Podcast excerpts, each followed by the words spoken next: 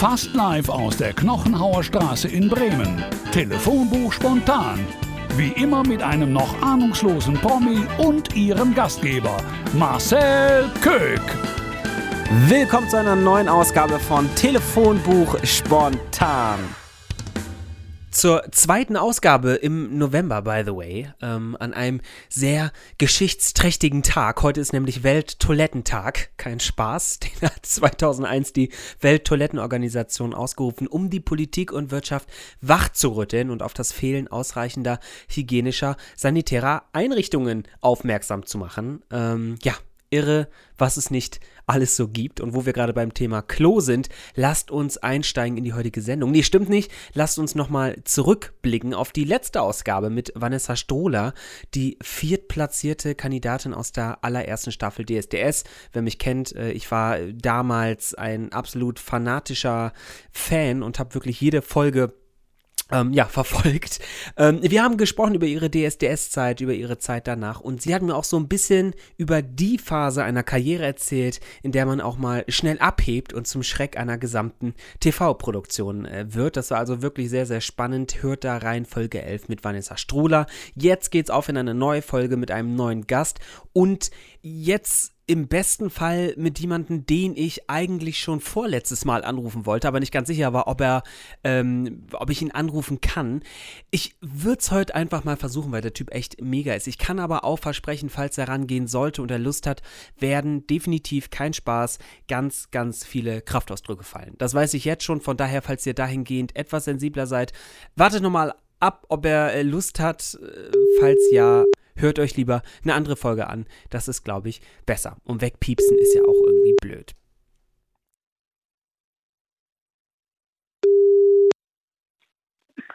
Moin Marcel. Fabian, was geht ab? Moin. Du hast mich, was, was, du rufst mich nie an. Was ist los? ich, ich, kann dich der doch mal, Helm oder was? ich kann dich doch mal anrufen, wenn ich ein, wenn ich ein, ein Anliegen habe. Ne, du kannst ja nicht immer einstehen haben, das stimmt natürlich. Ja, ja, verstehe ich. Ist auch lieber, wenn du mich anrufst, wenn du ein Liegen hast. Äh, lass mich mal raten, du rufst an wegen Podcast oder was? Ja, natürlich. Mist, stimmt. Ich hätte dich pseudomäßig mal letzte Woche irgendwie anrufen sollen. Dann wäre das jetzt nicht, nicht ganz so auffällig gewesen. Ja. Surprise, surprise, ich bin ganz überrascht. Hallo. Hast du Zeit überhaupt gerade? Hast du Bock auf eine Session?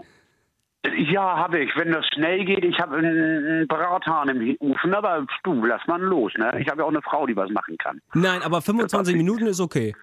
Aber locker, aber locker. natürlich. Nice. Sehr, sehr cool. Was mich sehr glücklich macht, weil du ja eigentlich gar nicht so ein Podcast-Fan bist. Nee, ich bin kein Podcast-Typ. Eigentlich nicht. Da ist so viel gesabbelt mal bei. Und ähm, sabbeln höre ich mir dann über Hörbücher an, wenn ich Zeit habe. Ähm, aber ab und zu ziehe ich mir schon Podcast rein, aber das ist mein erster, den ich mache. Also du entjungferst mich gerade. Sabbel-Podcasts magst du nicht so gerne. Fabian, Fabian, hast du schon mal eine, eine Folge von mir gehört? Angehört, ja, aber es ist dann immer so. Langweilig irgendwann. Wenn ich jetzt böse wäre, würde ich sagen, also Einschlafhilfe, ich schaffe mir nie bis zum Schluss. Aber nein, natürlich. Nein, ich habe noch keinen von dir. Also doch, ich doch, doch, doch. Ich habe einen schon gehört. Doch, ja, ja, ja, mit meiner Frau zusammen im Auto. Welchen habt ihr gehört? Oh, das weiß ich nicht mehr. Sowas merk Du, ich habe da mein kurzer Gedächtnis, ich kann mir auch Serien dreimal angucken und meine Frau rollt schon mit den Augen, weil ich sage, oh toll, das war, ja, ich kenne schon alles. Ich habe die Hälfte davon wieder vergessen. Also wer der Täter ist oder diese und das, das vergesse ich immer ganz schnell wieder. Das ist ähm, ein Vorteil, wenn man so ein komisches Gedächtnis hat wie ich. Man muss aber ja auch sagen, dass man meinen Podcast zu einer Uhrzeit hört, zu der du eigentlich noch arbeitest und das auch noch an einem Ort, wo es eher um Körperlichkeiten geht, anstatt um einen Podcast. Ähm, du gehörst nämlich zur Olivia Jones Familie, also arbeitest auf dem Kiez in Hamburg, führst zum einen als Tourguide Menschen über die Reeperbahn, aber bist nach wie vor auch immer noch als Koberer beschäftigt. Du, ja, wie, wie kann man das jetzt griffig machen? Du sorgst dafür, dass die Clubs von Olivia Jones voll sind. Mit Ja. einer sehr direkten Ansprache. Also der Koberer ist äh, die Speerspitze eines jeden Ladens, sage ich mal sehr gerne. Denn wir sind die Ersten und die Letzten, die du an dem Abend, wenn du den Laden besucht hast, siehst. Und wenn wir unseren Job richtig machen, wirst du uns niemals vergessen. Das Programm, was du gesehen hast, meinetwegen. aber uns niemals. Und wenn das so ist, dann haben wir unseren Job richtig gemacht. Genau, aber also für die Zuhörenden jetzt da draußen, was, ihr steht dann vorm Club und was macht ihr dann genau? Ähm, die Cobra standen damals explizit vor den Live-Sex-Kabarets in St. Pauli. Und die haben die Leute angesprochen, hey, was mit euch beiden hier, kommt mal ran, heute mal eine schöne Fickshow angucken, wollt ihr mal sehen, wie, kommt mal ran hier, guckt euch das mal an, wie man das richtig macht und so weiter. Und ähm, also ein bisschen, du bist, ähm, du musst ganz dicht an die Menschen rangehen, ohne sie zu berühren. Und du musst frech sein, das ist ganz wichtig, aber ohne zu verletzen und versaut, ohne ordinär zu wirken. Das klingt jetzt alles, ähm, ja, es ist nicht so einfach, wie sich das anhört. Man braucht da schon ein gewisses Fingerspitzengefühl und eine gewisse Menschenkenntnis, um zu wissen, wie du wann, wo, mit wem mit den Leuten reden kannst. Gib, gib, uns mal ein Beispiel dafür. Gib uns mal ein Beispiel, äh, äh, so ein Spruch, der dir auf Anhieb einfällt. Geht das? Also, sag mal, wenn am bei, bei Olivia Jones, in der Men's Stripper, wo nur Frauen rein dürfen. Und am Wochenende ähm, die Damen leicht angeschäkert über die große Freiheit laufen, suchst du dir einfach eine Gruppe aus, diese vor sich hin gicken, ne, dieses Hihihihi, guck mal da, hihihihi. Und dann guckst du sie an und sagst, na Mädels, heute schon was Warmes im Mund gehabt? Wie kommt man auf solche Sprüche? Du, ähm, das zündet einfach. Und wenn du merkst, dass der Spruch zündet, dann behält sie in deinem Repertoire. Die bleiben erstmal völlig verdutscht stehen, gucken dich an und was hast du gerade gesagt? Und dann, ich wollte nur wissen, ob ihr heute schon was Warmes gegessen habt, damit ihr den Abend gut übersteht. Ich meine, ich kann ja nichts dafür, ne, was sie dann dabei denken. Ich wollte nur wissen, ob sie was gegessen haben. Aber äh, schreibst du dir so sowas auch auf? Also ich meine, das Nein. muss ja, das kommt echt Nein. einfach so. Ja, das kommt einfach so. Das wird irgendwo hinten abgespeichert. Deswegen kann ich mir auch keine Serienenden merken. Das verschwindet dann. Da ist ein starker Kampf in meinem Kopf zwischen, ja, die Gedächtniselemente werden da hin und her verschoben. Und du brauchst auch eine Zeit. Wenn du jetzt so ein paar Wochen wirklich äh, Lockdown hattest und nichts da war, so wie im Frühjahr, du, ich habe äh, drei Wochen gebraucht, bis ich mein Repertoire wieder voll hatte. Das hat sich langsam immer wieder neu entfaltet. Hat sich da wieder eine kleine Tür geöffnet, da wieder eine Tür, konnte ich da wieder reingreifen, zugreifen. Also Du musst doch am Ball bleiben, sonst verlierst du deinen, deinen Charme und deine Sprüche. Du musst aber vor allem wahrscheinlich auch der richtige Typ dafür sein, oder? Das könnte nicht jeder. Nein, das kann nicht jeder, auf keinen Fall. Es gibt viele Leute, die es probieren und ich sag mal so, 90 Prozent scheitern, weil sie einfach nicht den Biss bei den Leuten haben und auch nicht das Feedback bekommen. Und das kristallisiert sich sehr schnell raus. Also ich sag mal so, wenn du fünf Tage vor der Tür stehst und du nur Körbe kassierst, dann hast du auch keinen Bock mehr. Mhm. Und wenn du nicht bereit bist, ähm, jeder muss seinen eigenen Weg finden. Also es gibt keinen anderen Koberer wie mich, der mit meinen Sprüchen arbeitet, weil es eben meine Sprüche sind. Und ich bringe sie halt auch authentisch rüber. Und wir können die Leute auch nicht böse sein, wenn ich mit dem Zwingern sie frage, ob sie heute schon schön gefickt haben. Nee, haben sie nicht. Ja, dann stellt euch mal an. Geht mal rein, schaut euch das mal in Ruhe an, dann könnt ihr vielleicht noch was lernen zu Hause.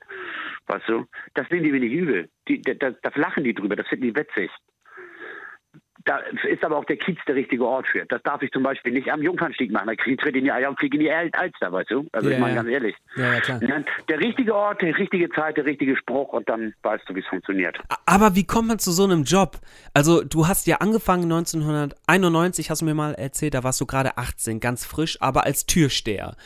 Ähm, wie verlief dieser Weg vom Türsteher zum Koberer 2000, ja 13 Jahre, 2000? Sieben, acht? Ähm, in, in Kobara erst seit 2008.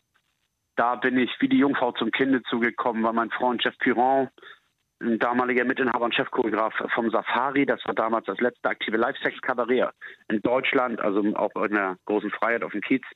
Und der brauchte eine Urlaubsvertretung und hat mich gefragt, ob ich das mal machen würde. Und ich hatte vom Koban keine Ahnung. Große Fresse hatte ich, ja klar.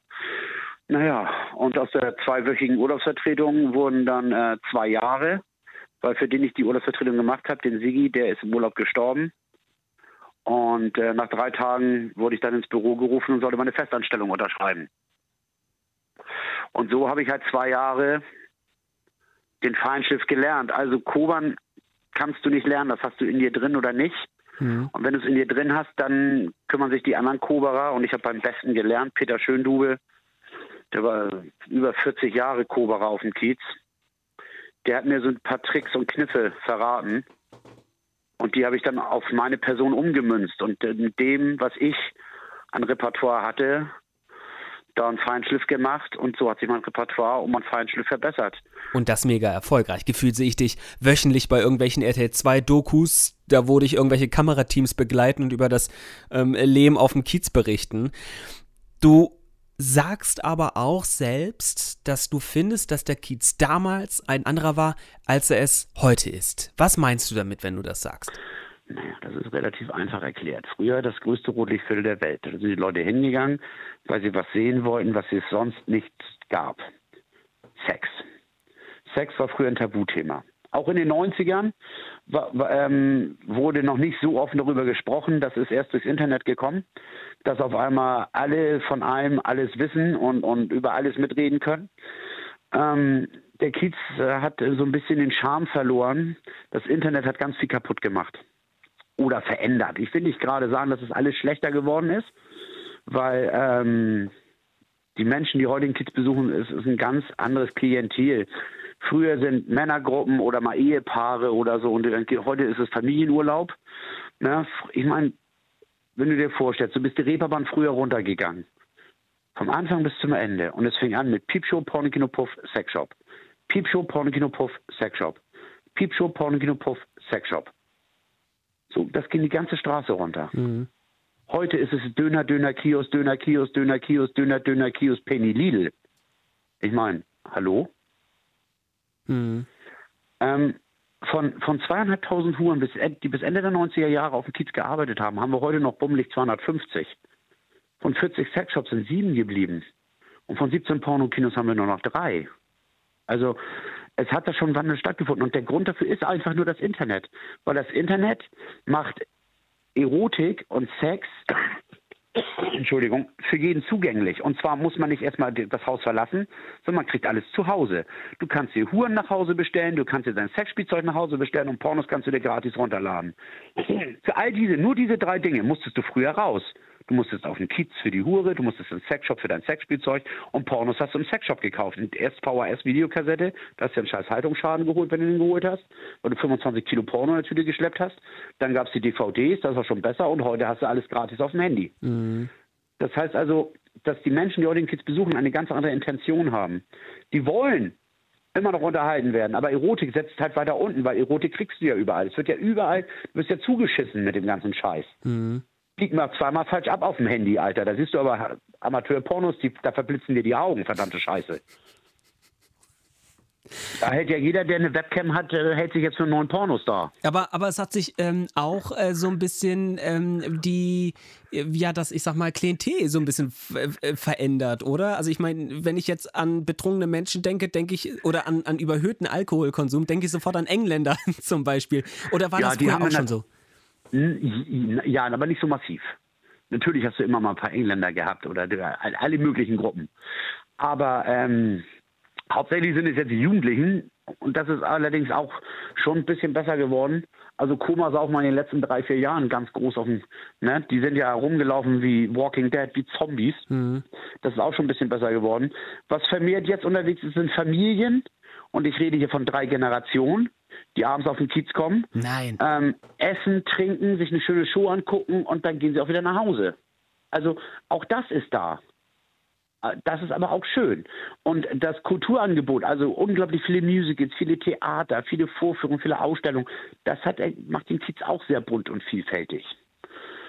Ähm, an einem warmen Sommerabend gehst du über den Kiez und hast nicht das Gefühl, dass du auf dem Kiez bist, sondern in irgendeinem Urlaubsort an irgendeiner Mittelmeerküste, weil überall Straßencafés, Restaurants, die Leute sitzen auf der Straße, sie essen, sie trinken.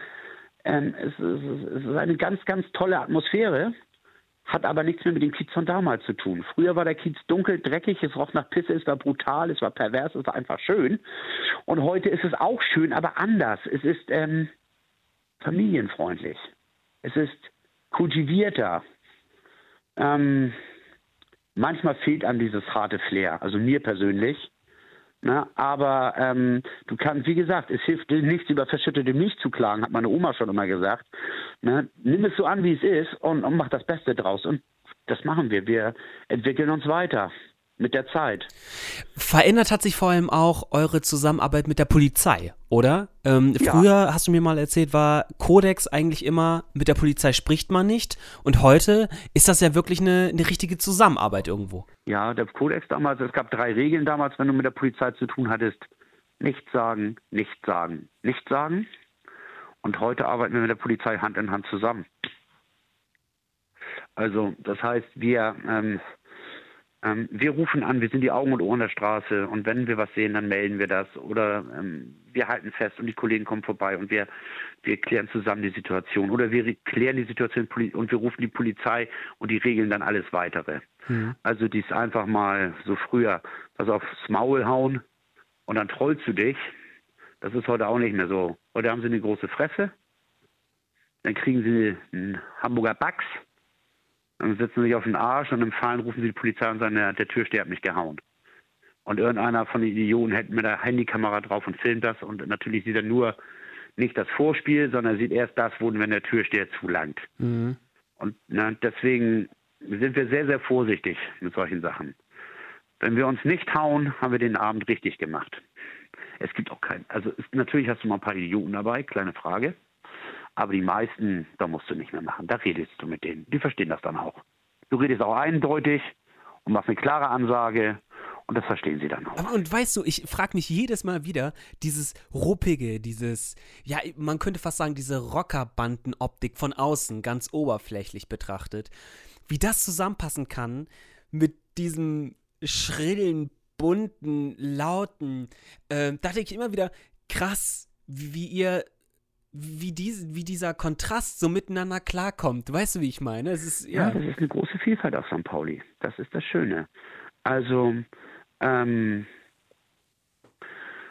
ich kann das ja nur von Olivia Jones sagen. Ne? Ähm, unsere Arbeitskolleginnen und Kollegen, unsere Travestiekünstler, unsere Sängerin, Burlesque-Tänzerin, Stripper etc. pp. Je bunter, je schriller ist gut und wir sind halt dafür da, ähm, dafür zu sorgen, dass sie sich auch entfalten können.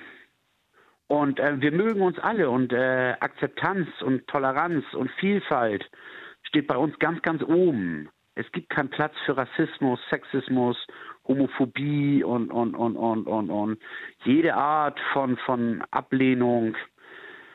Sei wie du willst, sei wie du bist, willkommen auf dem Kiez. Und äh, die Leute, die das nicht akzeptieren, die keinen Respekt gegenüber Menschen anderer Hautfarbe, anderer Nationalität, anderer sexueller Ausrichtung, also die überhaupt kein Verständnis dafür haben, die sind bei uns auch falsch.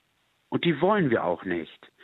Komm zu uns, sei wie du bist und hab Spaß. Wenn du freundlich bist, höflich und respektvoll mit den Mitmenschen umgehst, bist du herzlich willkommen. Bist du ein Arschloch, respektlos, bringen wir dir Respekt bei. In einer Sprache, die jeder Mensch auf dieser Welt versteht. Ganz einfach. Und die englische Sprache wird hier nicht gemeint sein. Ähm, äh, Fabian, wir haben im März mal äh, gesprochen, beziehungsweise ich wollte mit dir sprechen. Du hattest aber keine Zeit, weil du ähm, sagtest, du bist mit anderen Koverern zum Essen verabredet oder mit anderen äh, Koveran-Türstern. Ähm, das bedeutet, ihr macht dann auch privat so ein bisschen was. Ähm, geht essen, geht aus. Ähm, ja, fast so ein bisschen famili familiär irgendwie. Ja, ja, ja, wir sind wie eine kleine oder große Familie, ne? Und ähm, wir halten zusammen, wir treffen uns auch außerhalb von Corona. Und ähm, Probleme werden bei uns auch nicht totgeschwiegen, die kommen dir einfach auf den Tisch. Und es gibt auch mal Streit, wie in jeder Familie. Aber dann ist der Streit auch wieder vom Tisch und dann geht's weiter. Also es ähm, mir hätte nichts Besseres passieren können, als äh, bei Olivia zu landen, weil da werde ich so akzeptiert, wie ich bin. Und ähm, wir passen alle gut einander aufeinander auf und ähm, es ist einfach schön. Man geht zur Arbeit und freut sich, seine Leute zu sehen. Und man besucht sich auch und manchmal ist es auch so, dass man sagt, oh, wir gehen heute Abend mal nicht arbeiten, dann übernehmen andere unsere Türen, dann gehst du mal ein paar Jungs einen Dance of the Day machen. Ne? Dann wirst du es auch nicht, dann gehst du in die andere Reviere rein und feierst dann da ein bisschen, machst da ein bisschen Halligalli. Das ist auch schön. Aber arbeiten ähm, und, und hauptsächlich Kontakt hast du immer nur zu deinen Leuten aus deinem Umkreis, deinem Umfeld da. In diesem Fall die Olivia Jones Familie mit allen ihren bunten, schrägen Vögeln und Jungs und derens und Travestie und etc. pp. Wa- Was war denn jetzt so in, in äh, 30 Jahren Karriere das ich sag mal, kurioseste, was du, was du erlebt hast? Hast du da so ein, zwei Geschichten äh, auf, auf Lager?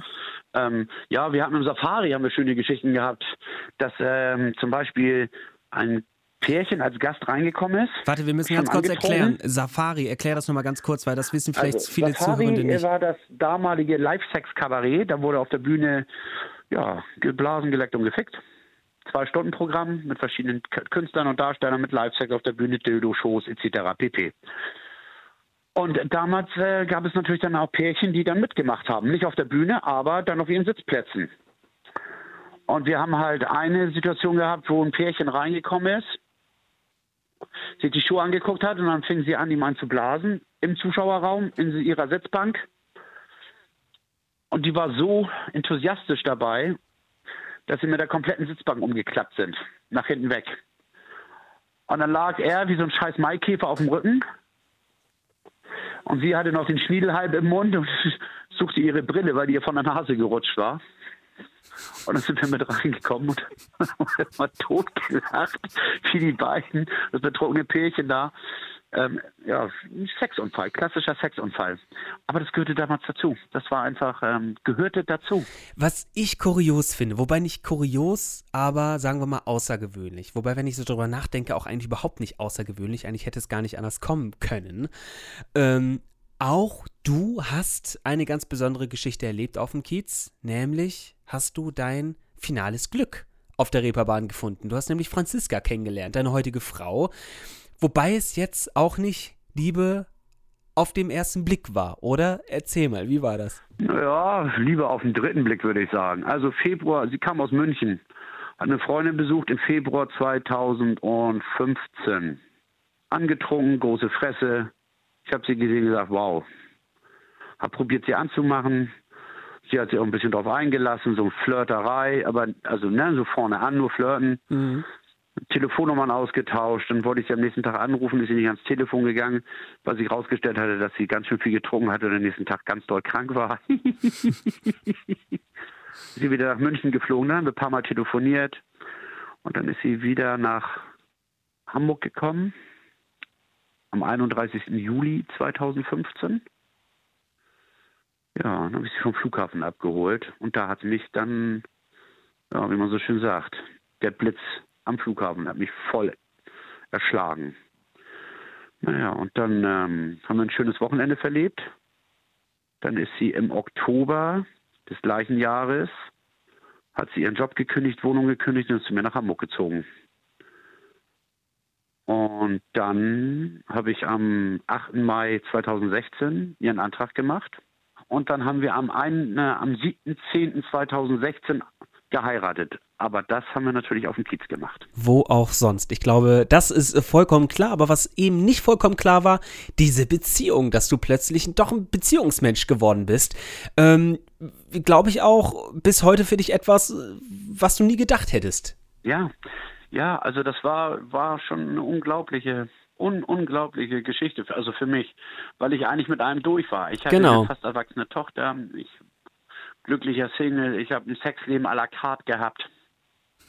Na? Ähm, und, auf, und ich wollte nicht mehr. Ich wollte keine festen Beziehungen. Ich wollte gar nichts mehr. Ich wollte nicht mehr. Und dann steht sie vor mir und es haut mir die Füße und das Herz weg. Und seitdem hat sich alles geändert. Inwiefern macht man sich denn Sorgen als Frau, wenn der Mann zu einer Arbeit geht, ja, die ja auch nicht ungefährlich ist? Ich bin ja nicht mehr der Raufbold von früher, weißt du, früher hast du mich falsch angeguckt, bin ich auf dich draufgegangen. Hab dich zerhackt und ge gefressen. So, da mache ich heute nicht mehr, habe ich keinen Bock mehr drauf. Ich gehe jedem Streit aus dem Weg und wenn der Streit sich nicht verändert, beende ich ihn sofort ich bin jetzt 47 Jahre alt und ich habe meistens nur mit irgendwelchen Lappen zu tun, irgendwelchen Stück Lauch, die angesoffen sind und meinen, sie sind die Größen. Und wenn sie sich durch Worte nicht, ne, ich weiß schon, was ich tue und ich bin ja nicht alleine. Wir sind ja, wie du bereits erwähnt hast, eine Familie. Du hast ja nicht mit mir alleine Streit, du hast auf einmal mit zehn Jungs Streit. Und das willst du nicht. Und wenn die zehn nicht reichen, kommen nochmal 20 dazu. Das, äh, wir sind ja da, wir passen aufeinander auf. Und natürlich hat sie manchmal ein schlechtes Gefühl, wenn irgendwelche Veranstaltungen in Hamburg sind, die Gewaltpotenzial ähm, haben, ne, dann sagt sie schon, pass auf dich auf. Und ich passe auf mich auf. Ich habe ja nicht mehr nur Verantwortung für mich, sondern ich habe jetzt Verantwortung für meine Frau, meine Familie und so weiter. Also das ist ja so, ne, man wird ja auch ruhiger und, und milder im Alter. Ich bin ja unglaublich milde geworden. Also das ist eigentlich eine ganz einfache Geschichte. Und meine Frau hat mir geholfen, die Dinge aus einem anderen Blickwinkel zu sehen. Das Alter und meine Frau und mich zu dem gemacht, was ich jetzt bin. Ein alter, ruhiger Mann. sagte der Kurberer vom Kiez. Fabian, ich glaub's nicht, aber unsere 25 Minuten sind schon wieder um. Wow, das ging aber schnell. Leck mich am Arsch. Was für schöne 25 Minuten, oder? Das waren super 25. Hat mir richtig, hat mir richtig Spaß gemacht. Also wirklich, wirklich, wirklich. Und ähm, ich würde dich gerne einladen. Sobald Corona vorbei ist, besuch mich auf dem Kiez, geh mit mir mal in die Kiezrunde, stell dich mal mit mir zusammen an die Tür, mach dir mal einen Einblick. Hiermit bist du herzlich eingeladen einen Abend mit mir auf dem Kiez zu verbringen, mein lieber Marcel. Fabian, ohne Mist, das machen wir. Und ich freue mich jetzt schon drauf. Und wenn ihr da draußen diese Folge genauso gefeiert habt wie wir, dann abonniert uns hier und bewertet uns auf Apple Podcast. Wir sind im Übrigen jetzt auch auf Amazon Music. Also folgen, folgen, folgen. Fabian, danke dir für das Gespräch. Ich danke dir, Marcel. Wir hören uns in der nächsten Ausgabe schon wieder. Macht's gut, bis dann. Ciao. Bleibt gesund und stabil, mein Lieber. Das war Telefonbuch spontan. Und falls Sie jetzt noch nicht eingeschlafen sind, haben Sie wirklich Nerven. Den Podcast gibt's übrigens nicht nur hier, sondern auch auf Instagram. Schauen Sie mal vorbei, wir sehen uns dort. Hashtag lustig, Hashtag Ende.